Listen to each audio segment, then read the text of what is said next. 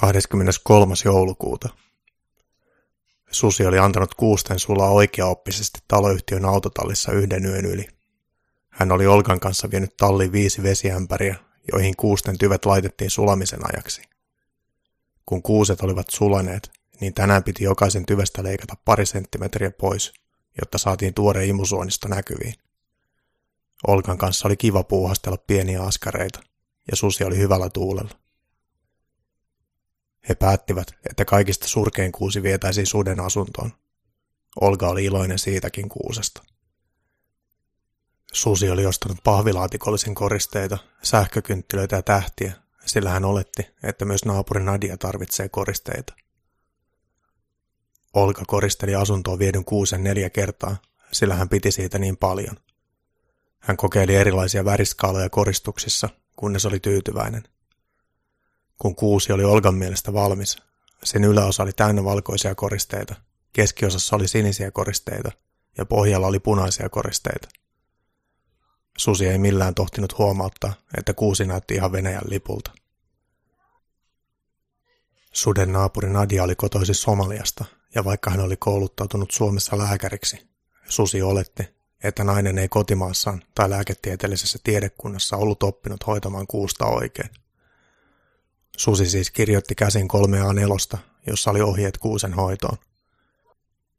Loppuun Susi kirjoitti, että tulisi hakemaan kuusen pois mieluiten loppiaisena, joka päätti kristillisen joulun pyhäpäivät. Olgalta oli jäänyt vielä runsaasti koristeita, jotka Susi antoi Nadialle. Nadia oli todella ilahtunut ja hän pyysi sutta auttamaan koristelussa. Koska Susi ei ollut oikein innostunut kuusen koristelusta, hän lähetti Olgan auttamaan Nadiaa koristelemaan kuusi. Netissä ei ollut oikein ohjeita siihen, miten kahdesta kuusesta saisi tehtyä yhden hyvän. Luulisi, että monellakin ihmisellä olisi joka joulu sama ongelma kuin sudella. Susi oli onneksi melko näppärä ratkomaan pieniä käytännön ongelmia. Kuusen, joka yhdistettiin kahdesta osasta, tuli olla tasan 188 senttimetriä korkea – koska taloyhtiön puheenjohtaja Ritva oli niin vaatinut. Ensimmäinen optimointiongelma oli, että mistä kohtaa kuuset piti katkaista, jotta yhdistelmästä tulisi oikean korkuinen. Rungot olisivat liittymäkohdasta about saman vahvuisia, ja toisaalta, että kuusi näyttäisi runsaalta ja hyvinvoivalta, kuten Ritvakin. Susi käänteli ja tarkasteli kuusia, kunnes hermostui ja päätti sahata ensin toisen ja sitten vaan leikata toisesta oikean mittaisen. Kuusten yhdistäminen toisiinsa oli suden valtavan eroleimaus. Hän porasi kahdeksan millimetrin puuporalla kumpaankin puurungon liittymäkohtaan kolme syvää reikää kolmion muotoon toisiinsa nähden, niin että etäisyydet pysyivät samoina. Sitten hän koputti vasaralla kaikkiin kolmeen reikään yhden lyijykynän, niin että ne jäivät puoliksi törröttämään liitoskohdasta ulos. Ja koska kuusen yläpäässäkin oli samalla kohtaa kolme reikää, niin lyijykynien avulla hän sai liitettyä osat toisiinsa. Lopputulos näytti paremmalta kuin mitä hän oli osannut kuvitella. Kun susi vei kuusen ritvalle, niin hän sai lämpimän ja kostean kielisuudelman. Vaikka susi pakotettiinkin kyseiseen tekoon, se sai silti suden hyvin jouluiselle tuulelle.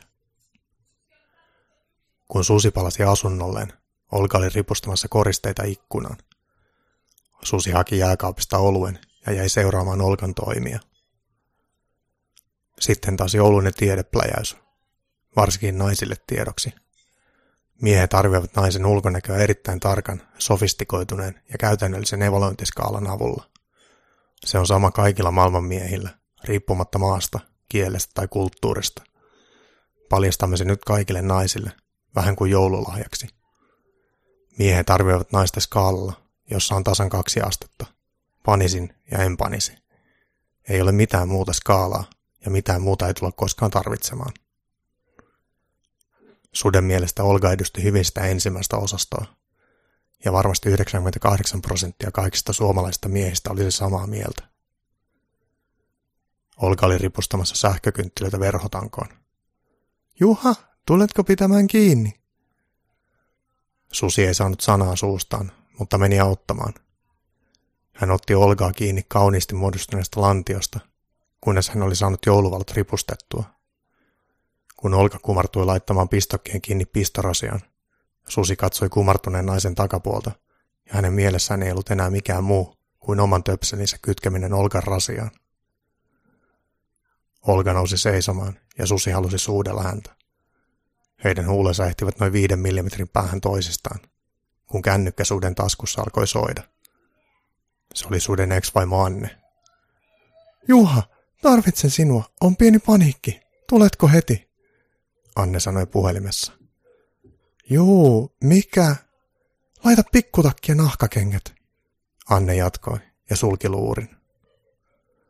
Suden piti viettää vessassa kahden minuutin mittainen itsepalveluun perustuva ruumiin ja sielun messu, että pystyi keskittymään yhtään mihinkään.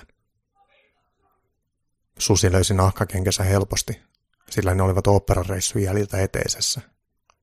Mustat puvun housussa hän oli repinyt ja kussut, ja ne olivat päätyneet roskiin. Hän löysi mustan teepaidan, ja musta puvun takki oli vielä iskussa. Mihin me olemme menossa? Susi soitti uudesta autostaan Annelle.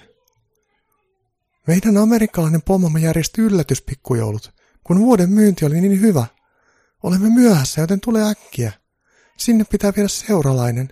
Ja minulla on Juha, vain sinut. Anne oli laittautunut kauniiksi, ja Susi koki olevansa hieman ränsistynyt, mustissa farkuissa ja teepaidassa, vaikka puvuntakin olikin saanut ylleen. Hän ei ollut ehtinyt ajaa partaansa. He saapuivat kasinolle, jonka juhlatilat yritys oli vuokrannut. Paikalla oli paljon Annen firman väkeä. He olivat myöhässä, ja pomot olivat pitämässä pakollisia kiitospuheita, kun taas henkilökunta joi ilmaiseksi tarjolla olevia juomia. Kohteliaisuussyystä joku välillä taputti. Pian pomot ymmärsivät vaieta, ja orkesteri alkoi puhallella mikkeihin testatakseen, että laitteet toimivat. Salin lattia tyhjeni ja ihmiset kerääntyivät sen reunalle odottamaan, että tanssiminen alkaisi. Orkesteri näytti siltä, että sen jäsenet oli kaapattu Ruotsin laivalta. Orkesteri soitti jotain Jari Sillanpään valssia. Tanssitaan, Susi sanoi. Anne katsoi häntä todella hämmästyneenä. Juha, sinä et ole koskaan tanssinut.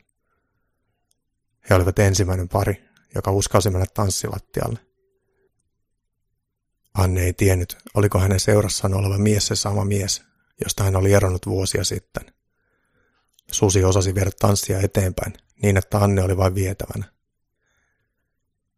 Kahden tanssin jälkeen orkesteri vaihtoi foxtrottiin ja Anne lähti kohti pöytää, mutta Susi alkoi viemään Annea, ikään kuin olisi tanssinut foxtrottia koko elämänsä. Anne huomasi, että kaikki katsoivat heitä. Kukaan muu ei kehdannut tulla tanssilattialle, koska heidän taitonsa oli niin ylitse muiden.